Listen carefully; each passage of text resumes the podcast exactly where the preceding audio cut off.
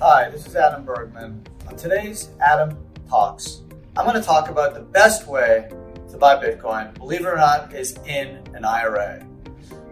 Basically, over the last several months or so, there's been a lot of uh, rumors, debate as to what the IRS is going to do about people that have bought cryptos like Bitcoin using personal funds. And there's been rumors over the last year, actually, that the IRS is going to start sending out notification uh, letters to taxpayers, basically um, based off some information they've gathered already from, for example, Coinbase, whether through a John Doe summons, which is a summons that they issue a third party, basically asking for a category of names without asking for the exact person's name. They say, just send me every client that opened an account from 2000X to 2000Y. And that's what they've done to Coinbase and potentially other exchanges. And they've used all that information to gather names, and they've actually sent a letter that I actually have a copy of um, that was sent to over 10,000 uh, crypto investors, mostly from Coinbase. And they basically they call it a, a letter 6174, and basically says, "Hey, we obviously know who you are. So if you did not report your cryptocurrency transactions on your tax return, guess what? You better." So you actually don't have to respond to the letter technically, uh, but it's basically a warning of saying, "Hey, we know who you are, and you better play by the rules." And the rules are as such. Under 2014 notice, the IRS is saying that cryptos like Bitcoin should be treated from a tax standpoint as property, just like stock or real estate. Thus, when you buy and sell a capital asset, you pay capital gains. If you hold that capital asset less than 12 months, it's ordinary income. Well, at least the capital gains is short-term capital gains and taxed as ordinary income.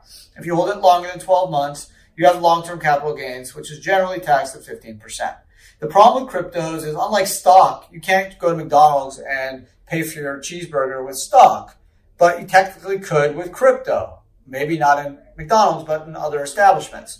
So how do you account for that? And then the problem is you have to now keep track of what you paid for the crypto or Bitcoin called basis and what you've exchanged it or whether it's fiat or exchange it for a service or a product like a hamburger or even another crypto like Ethereum, you have to keep track of the value at that time of transfer or exchange or conversion. So it causes a lot of tax problems, and that's what a lot of taxpayers are dealing with, and that's what the IRS is concerned about. They do not want to lose tax revenue. So they're scaring taxpayers into saying, hey, hey, Jane, Jim, Joe, guess what? We know who you are. We got your names from Coinbase or some other exchange. Pay up. Or else we're going to come after you. So that's kind of the game of cat and mouse that's going on right now. And there's been a lot of uh, talk. There's expected towards the end of 2019 that there'll be more guidance from the IRS uh, about how to pay tax using basically based off crypto transactions. There hasn't been much guidance since 2014, since the notice came out 2014-21 about the taxation and the treatment of cryptos from a tax standpoint. So we're expecting further guidance. Um, some of the guidance will be maybe around de minimis exceptions. Let's say you use Bitcoin to buy a cheeseburger and it's under X amount of dollars for the year. Are you exempt from reporting? Uh, how do you calculate the value of Bitcoin? Bitcoin goes up and down on a certain day. Let's say you, you bought Bitcoin and now you're selling it on July 30th. What's the price? T- how do you know the exact time you should pay and lock in your price, right? The, the price it's a 24 hour, seven day market. And it, it really, there's a lot of um, volatility. So it could be 10,000 at two in the afternoon. It could be 10,100 at three in the afternoon. So there's ideas about using an average cost basis throughout the day. What about how do you pick which Bitcoin you're selling? You know, let's say you have 10, 10 Bitcoins. You bought one in 2012 and then every year you bought another. The price you paid is very different. Do you use the first in, first out method, the last in, first out method? Do you get to pick? So those are the kind of things that I think need to be addressed so people have more clarification. However, if you used an IRA or a 401k, you would never have to deal with this. Why? IRAs, 401ks are tax exempt. They do not pay tax. They don't pay capital gains tax.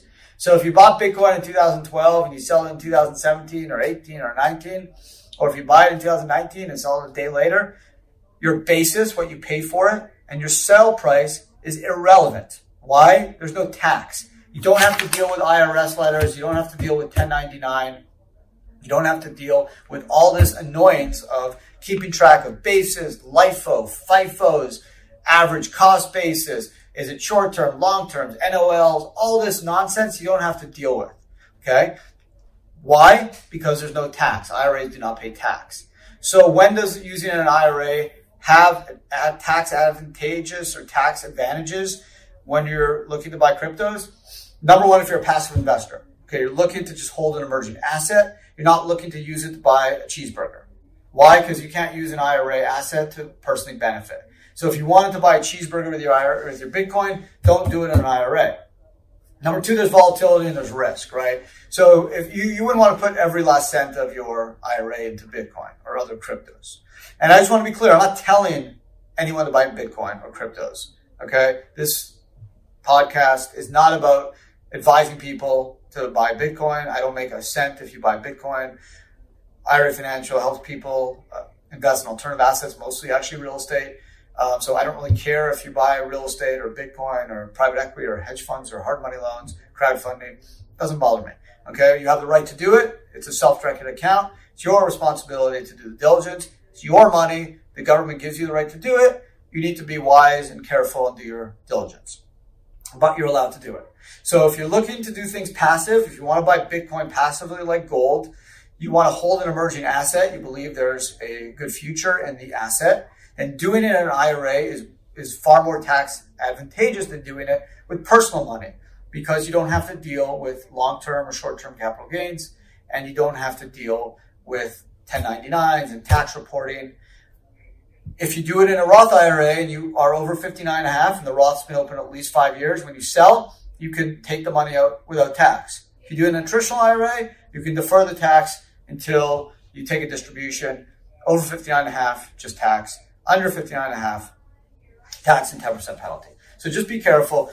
Why I want to make this point is because there's been a lot of, uh, obviously, there's a lot of articles and there's been chatter about all these letters, and I, I know because I have a copy uh, that have gone out to 10,000 plus people, mostly Coinbase clients, because they received the summons, and basically saying, we're, we know who you are, we're coming after you if you don't properly disclose your tax reporting and do it properly uh, on your crypto transactions. So they're watching.